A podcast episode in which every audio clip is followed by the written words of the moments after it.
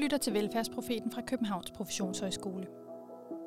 I Velfærdsprofeten afdækker vi aktuelle og fremtidige udfordringer i den danske velfærdsstat, så du får ny viden og idéer til, hvordan velfærdsstaten giver værdi for borgerne. Bag mikrofonen finder du Maja Huk og Lotte Andersen. I april 2022 ankom de første ukrainske flygtningebørn til de danske folkeskoler. Børn, som bræt er blevet hævet ud af deres vante hverdag. Børn, som selv har oplevet krigen på tæt hold. Nogle har mistet venner og familiemedlemmer, og mange har stadig nære i krigszoner og fædre, som er blevet tilbage for at kæmpe. Oveni kommer sproglige udfordringer, fordi børnene ikke taler dansk, og måske kun begrænset engelsk. Hvad har vi lært i den tid, der er gået, siden vi modtog de første børn? Hvordan tager vi godt imod børnene i de danske folkeskoler? Og hvad skal der til for at sikre børnene de bedst mulige udviklingsbetingelser, fagligt og socialt? Det skal vi tale om i dag.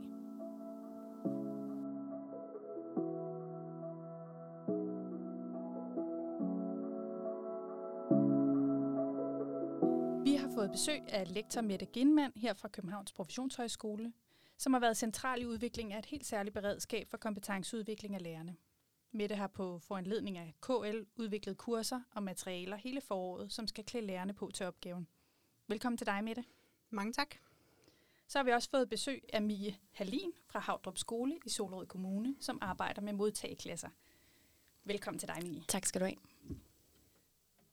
I de her børn, øh, de minder jo på nogen måder om de børn, vi tidligere har modtaget fra krigsramte lande, og på andre måder, så minder de jo faktisk også mere om de danske børn i forhold til deres kulturelle baggrund. Er der noget, der har overrasket dig i det kendskab, du har til de ukrainske børn, sammenlignet med de erfaringer, du før har haft med at modtage børn fra krigsramte lande? Jeg havde, havde et møde med en traumapsykolog, inden jeg modtog de her ukrainske børn, og der fik jeg meget at vide, at man øh, ikke skulle præsentere dem for mere, end de i virkeligheden havde behov for. Det var en børnegruppe, der måske var rimelig hårdt ramt af krig, for det var ikke noget, de var vant til, øh, de børn, der var her nu. Og så modtog vi jo børnene, og så var det en ekstremt glad børnegruppe, som bare gerne vil lære, fordi vi skal jo huske med dem her, de kommer jo direkte fra skolen faktisk, afbrudt, og to dage senere skal de måske stå i en dansk folkeskole. Så på den måde har de bare lyst til at lære. Det, der er udfordrende, det er lidt vores øh, skolesystemer. De virker lidt anderledes i forhold til den måde, man underviser i på. Hvor i Danmark, der er vi meget sådan fokus på trivsel. Hvorimod i Ukraine kan jeg forstå på børnene, det er meget sådan testbaseret.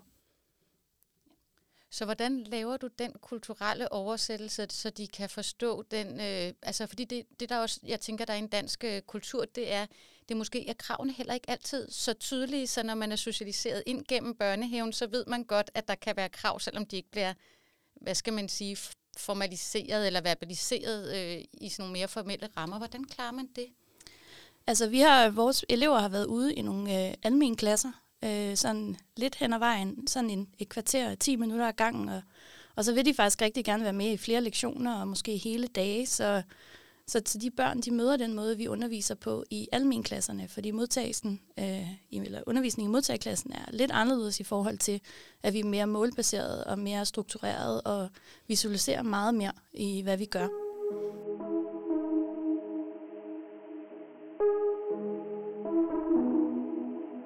Hvis nu du skulle give dit bedste råd, hvis man skal modtage nogle ukrainske børn, hvad vil det være?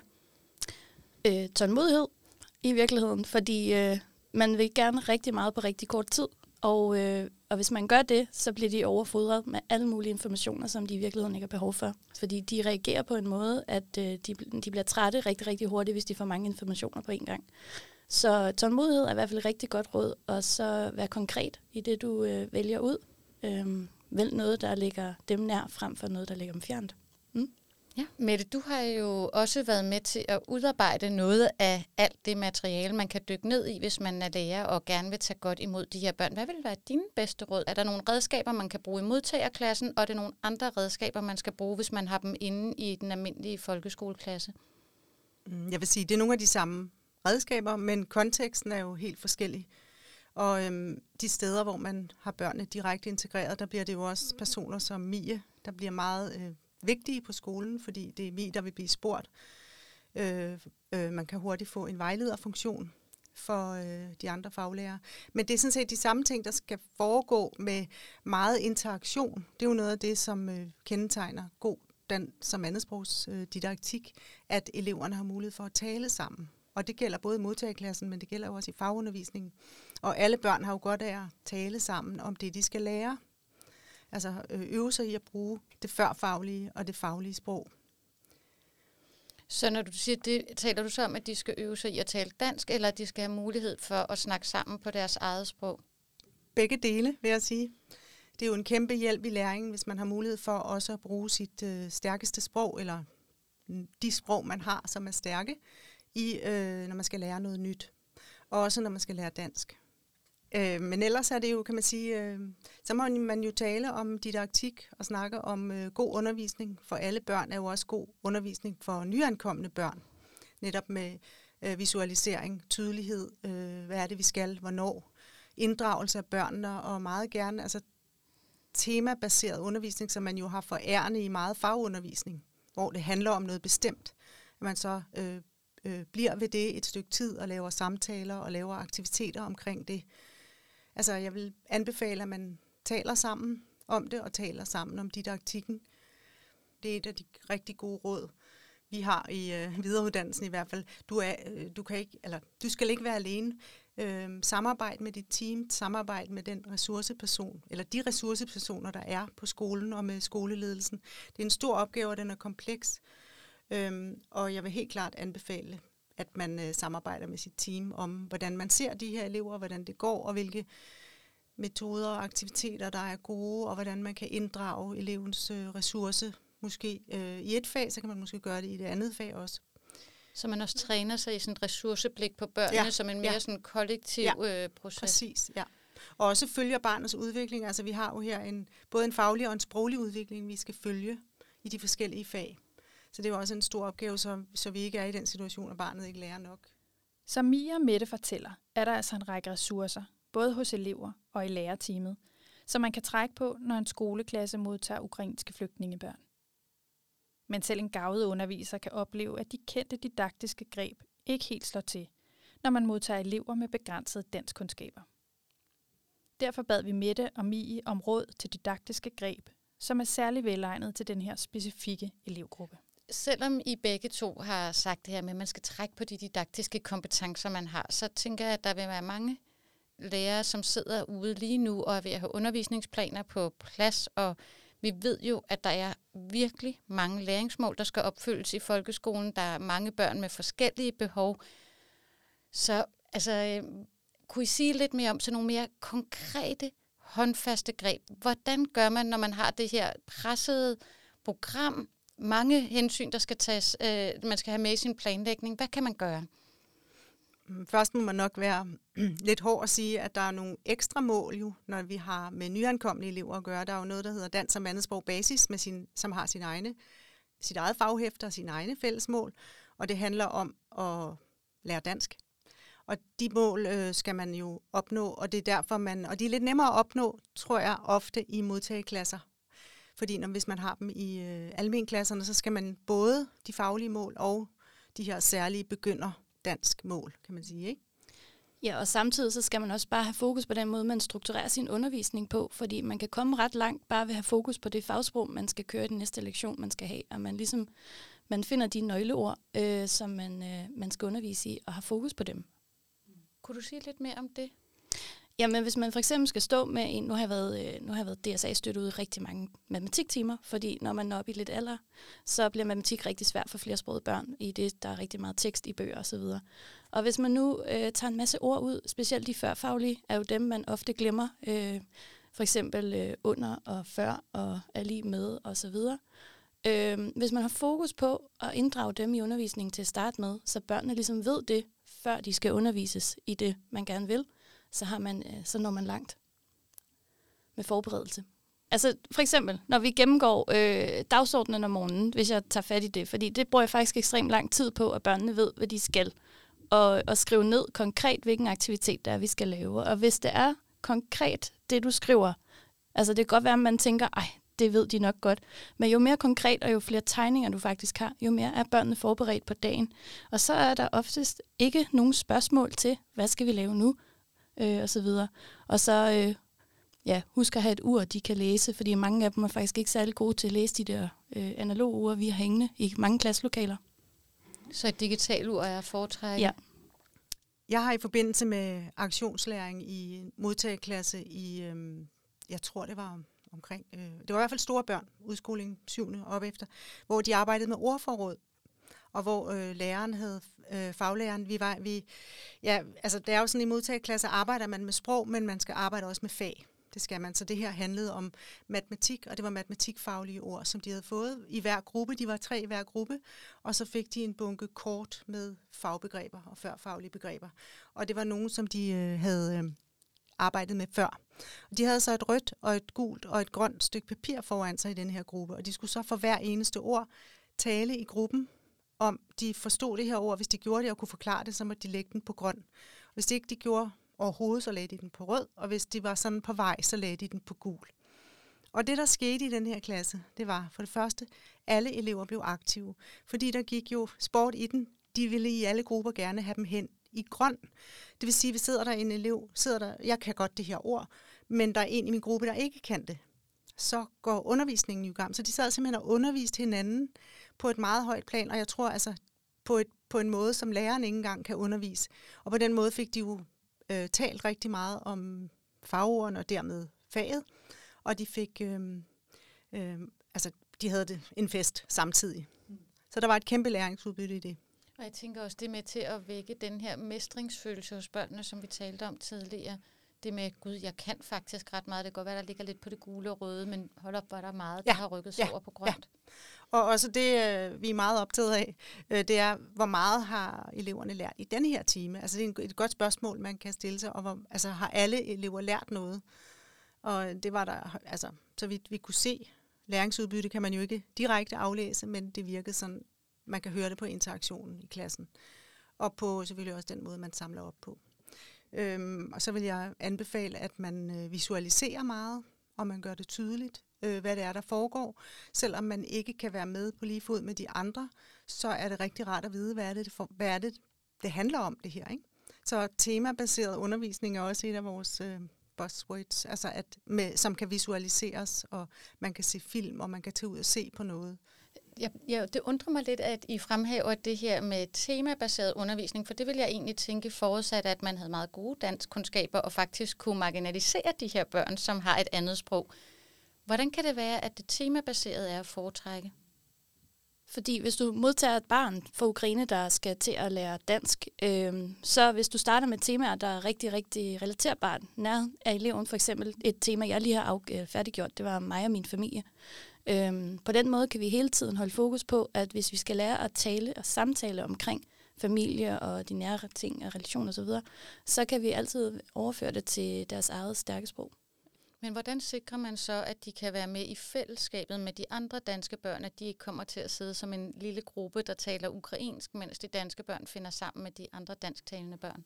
Det gør, at man vil have fokus på den måde, man øh, underviser eleverne på, så man faktisk, øh, altså vi har flere gange gjort på min, på min skole, og som sagt, de var ude og, og se undervisning og, og talt og arbejdet med etnisk danske børn i de klasser. Øh, de har også fået tilknyttet en klasseven, så de flere gange om ugen kommer ud og leger, og det er jo også det sociale, der er det vigtigste. Så når de er ude og lege i sandkassen for eksempel, så øh, kan de tale om tingene, og så lærer de rigtig hurtigt at snakke om, hvad en sandslot er, og jeg bygger et sandslot osv. Ja. Jeg vil også sige, når Mi taler om temabaseret undervisning, for eksempel om mig og min familie, så er målet jo, det højeste mål er jo at lære dansk gennem det tema baseret, fordi det er den mest effektive måde at lære et sprog på. At man ved, hvad man taler om, at man får mulighed for gentagelser, for det gør man jo, fordi man i længere tid arbejder med det samme tema, og at man kan visualisere, og man kan bruge det i forskellige sammenhænge. Man kan også snakke om hinandens familie, man kan snakke om en Alfons Åbergs familie, eller hvad man nu... Øh, ja, så det er jo... Altså, målet er jo at lære dansk. Men hvordan lærer nye elever med få eller ingen dansk kundskaber bedst dansk? På et niveau, så de kan følge med i undervisningen og få fagligt udbytte på linje med deres jævnaldrende klassekammerater. Og kan man gennem visualisering og tematisk baseret undervisning helt undgå, at man skal bruge tolk? Jeg har næsten lyst til at sige ja, men nu står jeg jo i realiteten lige nu og modtaget en kæmpe gruppe med samme sprog, og den måde, de lærer, som, øh, som ikke er mig, underviser på, det er ved at bruge, øh, og jeg gør det egentlig også, fordi det er det nemmeste, det er at bruge Google Translate app, som faktisk er blevet rigtig, rigtig god. Øhm, der er forskellige apps, man kan bruge og benytte, der, så man nemmere kan kommunikere. Men i virkeligheden så er det bare, at jo mere du visualiserer, og jo mere du viser, øh, og bruger din, øh, din mimik og din krop rigtig meget i undervisningen, så forstår de her børn rigtig hurtigt, hvad det er, du gerne vil. Også fordi der er faktisk flere danske ord, der minder lidt om de ukrainske, så man kan henfærde til det. Men Mi, kan man ikke sige, at det også er lidt en fare, det her med oversættelse? Fordi jo. det kan være en, det er en kæmpe ressource i din sprogtilegnelse, at du kan få oversat ting, og at du kan øh, måske endda med tolk. Men hvis alt bliver oversat, så lærer du jo ikke dansk. Så det er jo en eller anden, altså man skal jo igen bruge sin faglighed i forhold til, hvor er det, hvor, hvornår er det stilisering, mm. så jeg kan lære mest muligt. Både fag og sprog jo. Ja, altså vi bruger rigtig meget, når vi laver dagsorden om morgenen, øh, der bruger vi billeder, øh, så børnene kan se, hvad det er, de skal lave. Øh, og så står det på dansk nedenunder. I starten, den første dag, så stod det også på ukrainsk, så de lige fuldt, øh, så de blev trygge. Og hver gang der starter et nyt barn i modtagerklassen hos mig, så kommer det lige det ukrainske skilt op igen. Og så et par dage efter, så fjerner vi det, fordi så har de jo rigtig, rigtig hurtigt lært, hvad de her ord betyder. Mm. Ja, og de har jo også arbejdet med sprogtilegnelse på, på andre måder, i det de både øh, snakker flydende russisk, mange af dem, men der er også flere af dem, der har haft engelsk. Så den måde, man lærer et sprog, det har de rimelig bred viden om, øh, og hvilke strategier man skal bruge. Så de har nogle særlige kompetencer der i forhold til at tilegne sig et nyt sprog? Ja, og specielt, de går, går jo til det danske alfabet, eller i hvert fald, og de spørger jo, øh, om de skal bruge de deres kyrilliske alfabet, eller om de skal bruge de engelske. Det er deres spørgsmål. Og så siger jeg, øh, det engelske, hvis I kan. Øh, men ellers så, så, så prøver vi at oversætte. Som hedder det latinske. Latinske, ja. tak skal du have. Nej, men... øhm, jeg vil bare bare lyst til at sige en ting, og det er, at øhm, de modtagebørn, vi som Mie har arbejdet med i mange år, og som vi alle sammen har beskæftiget os med, fra alle mulige lande, har jo meget ofte mange sproglige kompetencer. Vi er bare rigtig gode til at overse dem.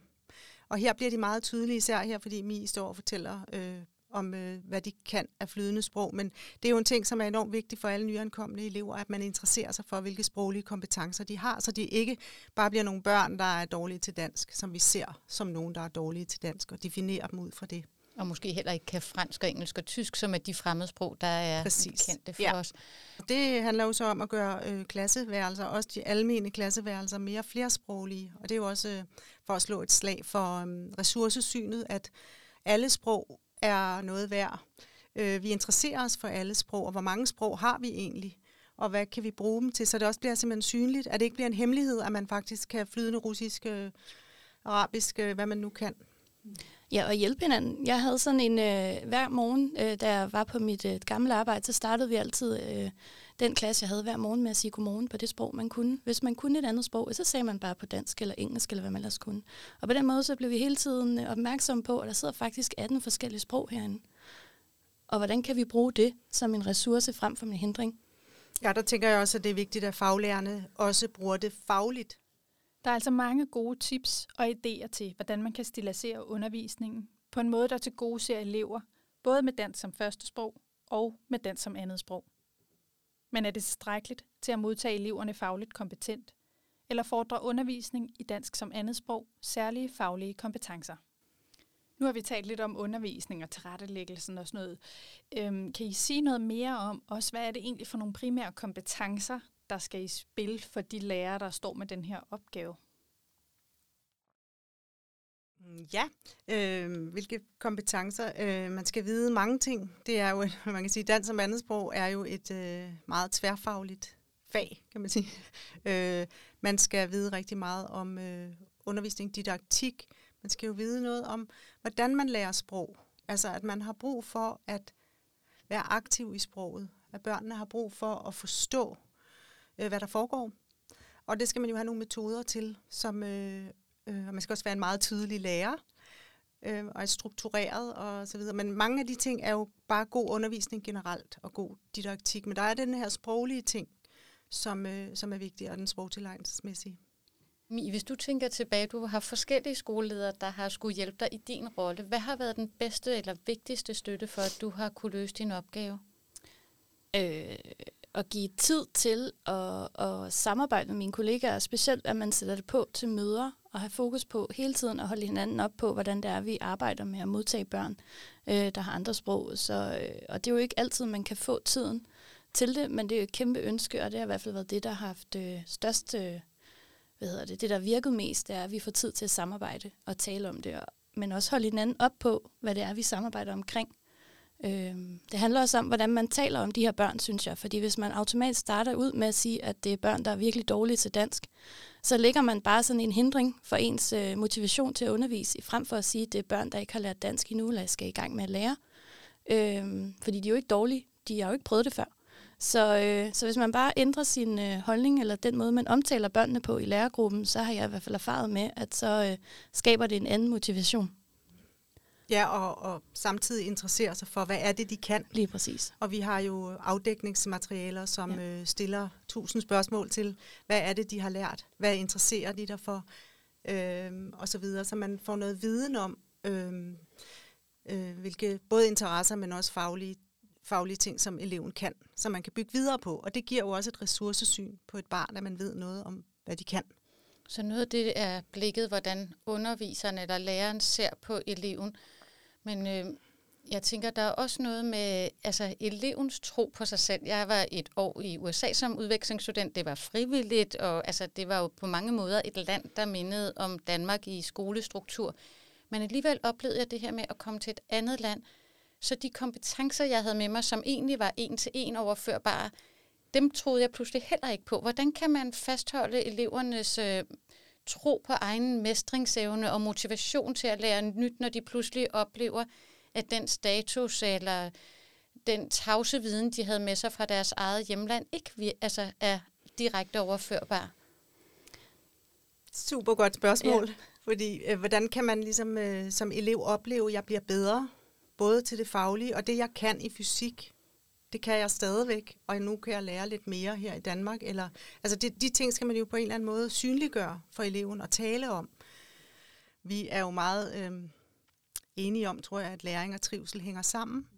Altså børn bliver glade, når de kan mærke, at de bliver bedre, og de lærer noget, og de bliver bedre til dansk. Og der vil jeg sige, at de store elever har nok større, øh, altså de har jo større viden om det her med at blive dygtigere og de har måske også større motivation for at blive dygtige i skolen, fordi de ved, at det er det, som øh, vil bringe dem til et godt liv, jo ældre de er. Ikke? Jeg ved ikke, om vi har nogle særlige metoder til det, men øh, det er jo for eksempel elevprodukter, som kan gøre øh, progression øh, tydeligt, og man pludselig kan se, okay, jeg kan også producere en planche om øh, øh, vandets kredsløb, ligesom øh, de andre kammerater kan.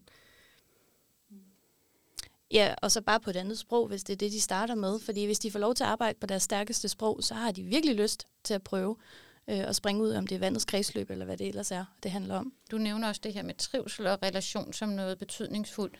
Kunne du sige lidt om, hvordan arbejder du med at styrke relationen til, til børnene?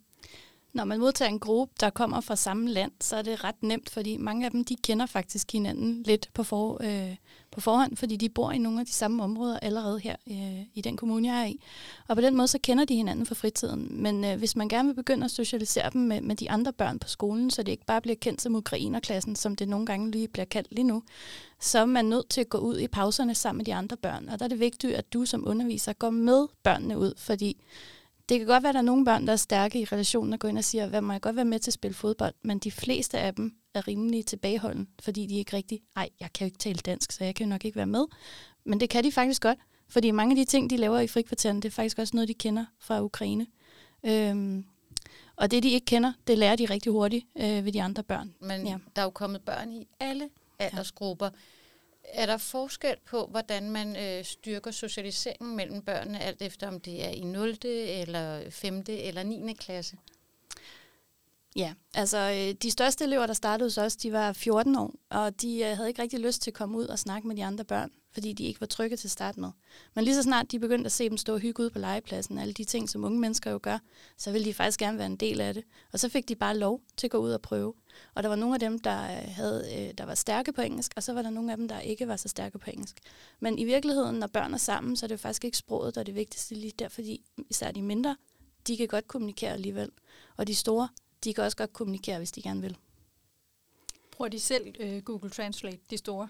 Kan de selv finde ud af Ja. For det spil? Ja, fordi det er noget, de har lært der fra Ukraine, fordi det, er jo lidt, det minder jo rigtig meget om det danske system, øh, hvilket er dejligt. Øh, så det er jo også noget, de har brugt dernede, når de snakker med andre. Når Mette og Mie fortæller om deres erfaringer med modtagelse af ukrainske børn, kan det lyde som en didaktisk udfordrende opgave, mens den pædagogiske opgave i forhold til at sikre trivsel og etablering af relationer er mindre udfordrende. Det undrede os lidt, for vi ved, at mange af de ukrainske børn kommer fra krigshavede områder. Vi har talt en del om, hvad de her børn har med sig fagligt, og hvordan man kan bringe det ind i et ressourceperspektiv. Øhm, og i starten nævnte du mig, at du oplevede faktisk også, at der kom nogle glade børn, som gerne ville alt muligt. Men har de også noget med sig fra krigen, som man er nødt til at tage højde for, når man skal møde dem som lærer? Jeg fik et råd af traumapsykologen omkring, at man skal passe på med at snakke lige til start med omkring det, de har oplevet. Men det, jeg så erfarede, det var, at børnene faktisk rigtig gerne vil fortælle om det, de har været igennem, og hvordan de er kommet til Danmark, og hvad, hvad de har oplevet, øh, inden de flygtede fra Ukraine, og hvordan de var dernede og levede. Så bare børn, der gerne vil rigtig meget fortælle om, hvordan det er at være dem mm. og have oplevet det. Mm. Jeg ser allerede for mig et fedt temaforløb om at rejse og bevæge sig og øh, min egen historie. Ja. Men gør det også noget ved de lærere og de børn rundt om, som får nogle måske lidt voldsomme fortællinger? Hvordan håndterer man det, de reaktioner, det kan afstedkomme på skolerne? Ja, den er lidt straks værre, hvis man har børn, der, der i virkeligheden er traumeramt. Øhm, så er det meget, at man øh, møder barnet det, hvor det er, øh, var det, jeg fik råd om. Øh, og så at man ligesom prøver at distrahere. Øh, hvis det nu er et barn, der sætter sig og er ked af det under bordet og skriger, fordi de hører øh, sirenen, der var her i, øh, i start maj, det var i hvert fald noget, vi advarede rigtig meget mod. Øh, så bare tale udenom og være til stede og vise, du er en voksen, der er der og tryg. Ja, ja ellers tænker jeg, at det handler om, ligesom med alle andre børn, at øhm, styrke relationen ved altså øjenkontakt og ved at se og ved at lytte til børnene, og også ved at rumme Altså man kan sige, nu har du sagt, Mia, at det er meget glade børn, men det der er jo alle mulige slags børn. Der er også børn, der har det svært. De er blevet reddet væk fra det, de kender. Så det handler jo også om at, at rumme de forskellige følelser, der så kan være af frustration, som så kan køre ud på undervisningen måske. Ikke? Så at blive ved med at holde fast i denne her, øh, jeg vil dig gerne attitude. Og jeg vil gerne høre, hvad du siger.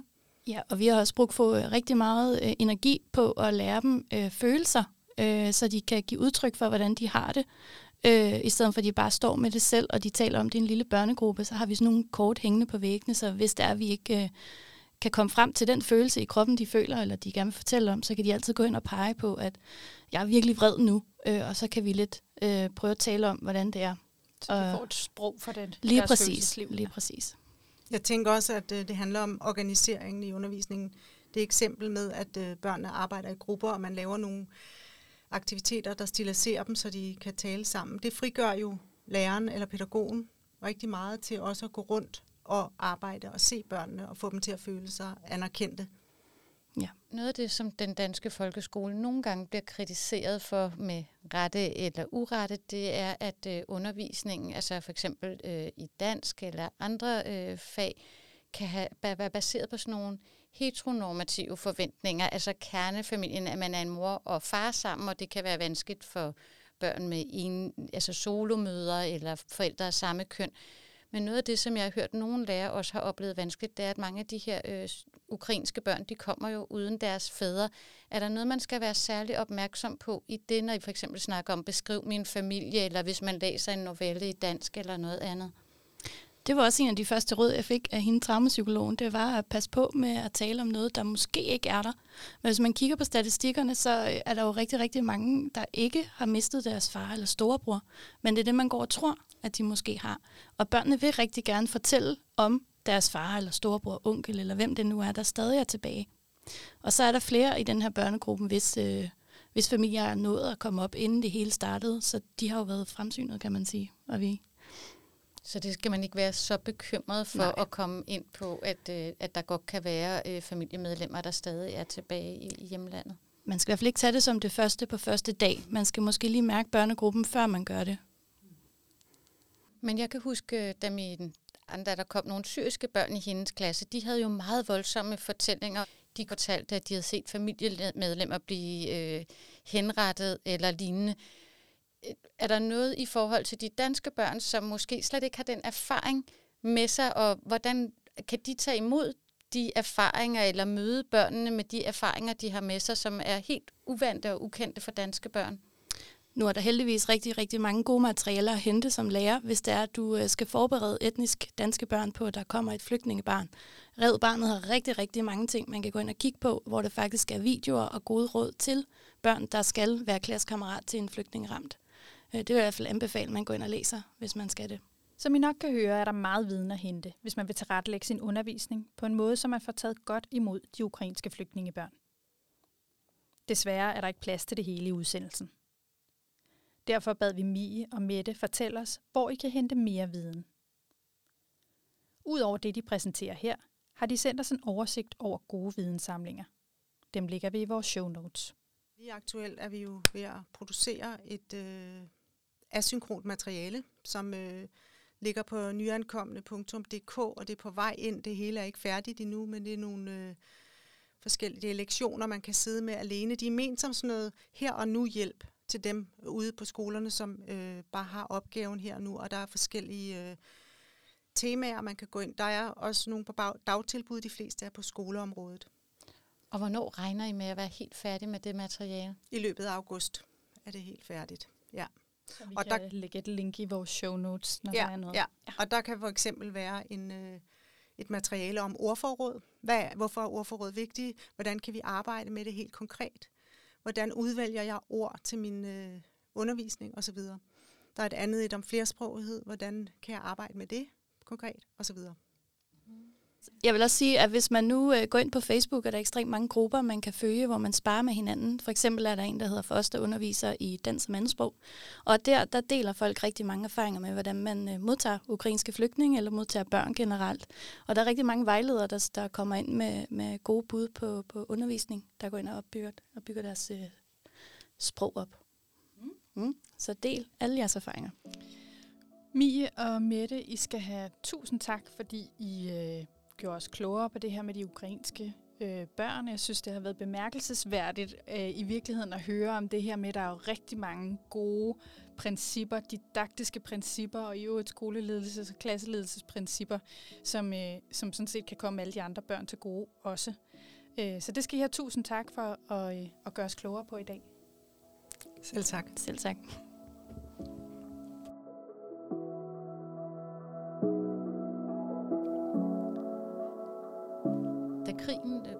Ud, så var der jo stor bekymring for, hvordan det ville øh, blive at tage imod de her flygtningebørn, hvordan vi tog godt imod dem og fik sikret dem en god start. Så jeg synes, det var virkelig rart at høre, hvordan de her børn, de var så skoleparat og på mange måder sådan livsduelige øh, i forhold til, hvad man havde forestillet sig, da de kom, og hvor gode de er til at danne relationer til de danske børn, synes jeg. Ja, så var det jo også spændende, fordi der er jo blevet skrevet og sagt og lavet rigtig meget materiale, der skal hjælpe de her øh, velfærdsprofessionelle, der skal tage imod børnene. Så det var jo interessant også at høre, hvordan spiller det så op imod den realitet, de rent faktisk har stået med. Og jeg synes, noget af det, jeg virkelig tager med mig fra det, det var, at nogle af de didaktiske redskaber, som øh, vi især fandt brugbare i praksis, er jo redskaber, der kan komme alle børn til gode. Og det er jo forskelligt, om de har mulighed for at have en helt modtagklasse, eller om de skal ind og integreres i en almindelig skoleklasse. Men visualisering, stilasering, alle de her ting, tænker det er jo noget, der også kan komme de andre elever til gode. Ja, fuldstændig enig. Og så det ekstra udbytte, der kan komme, både at øh, nogle af de andre børn med flere kulturelle baggrunde kan få lov også at vise, hvad er det, vi særligt kan bidrage ind i fællesskabet med, og de danske børn kan bidrage med deres øh, særlige perspektiv. Den her, hvad er det, man får ud af, når flere kulturer mødes? Det synes jeg også, Mi var virkelig god til at beskrive, hvordan det kunne komme ind i det tematiserede undervisning. Ja, så kunne man høre, at der også der var nogle rigtig gode anledninger til at samarbejde inden for lærerteamsene. Øh, jeg tænker særligt på det eksempel, hun gav med, at man skal jo kunne noget bestemt dansk for overhovedet at kunne forstå en matematikopgave. Det er et godt eksempel på, hvordan man også er nødt til at sætte sig ned som team og kigge på, hvis du gør det, hvad betyder det for min undervisning osv.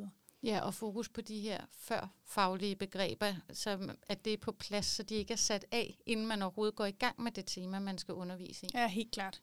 Og så synes jeg da også lige, vi skal benytte lejligheden til at give et lille shout-out til alle dem, der står med opgaven, fordi vi ved jo, det er en gruppe velfærdsprofessionelle, som bare hele tiden skal forholde sig super omstillingsparat. De har lige været igennem corona, og nu skal de også omstille sig til, hvordan er det lige at didaktisk arbejder med det her. Så øh, kæmpe, ja, kæmpe pointe. opbakning til den opgave. Super vigtig pointe, ja. Husk, du kan finde os på din favorit podcast platform, og hvis du trykker abonner, får du automatisk besked, når der kommer en ny episode.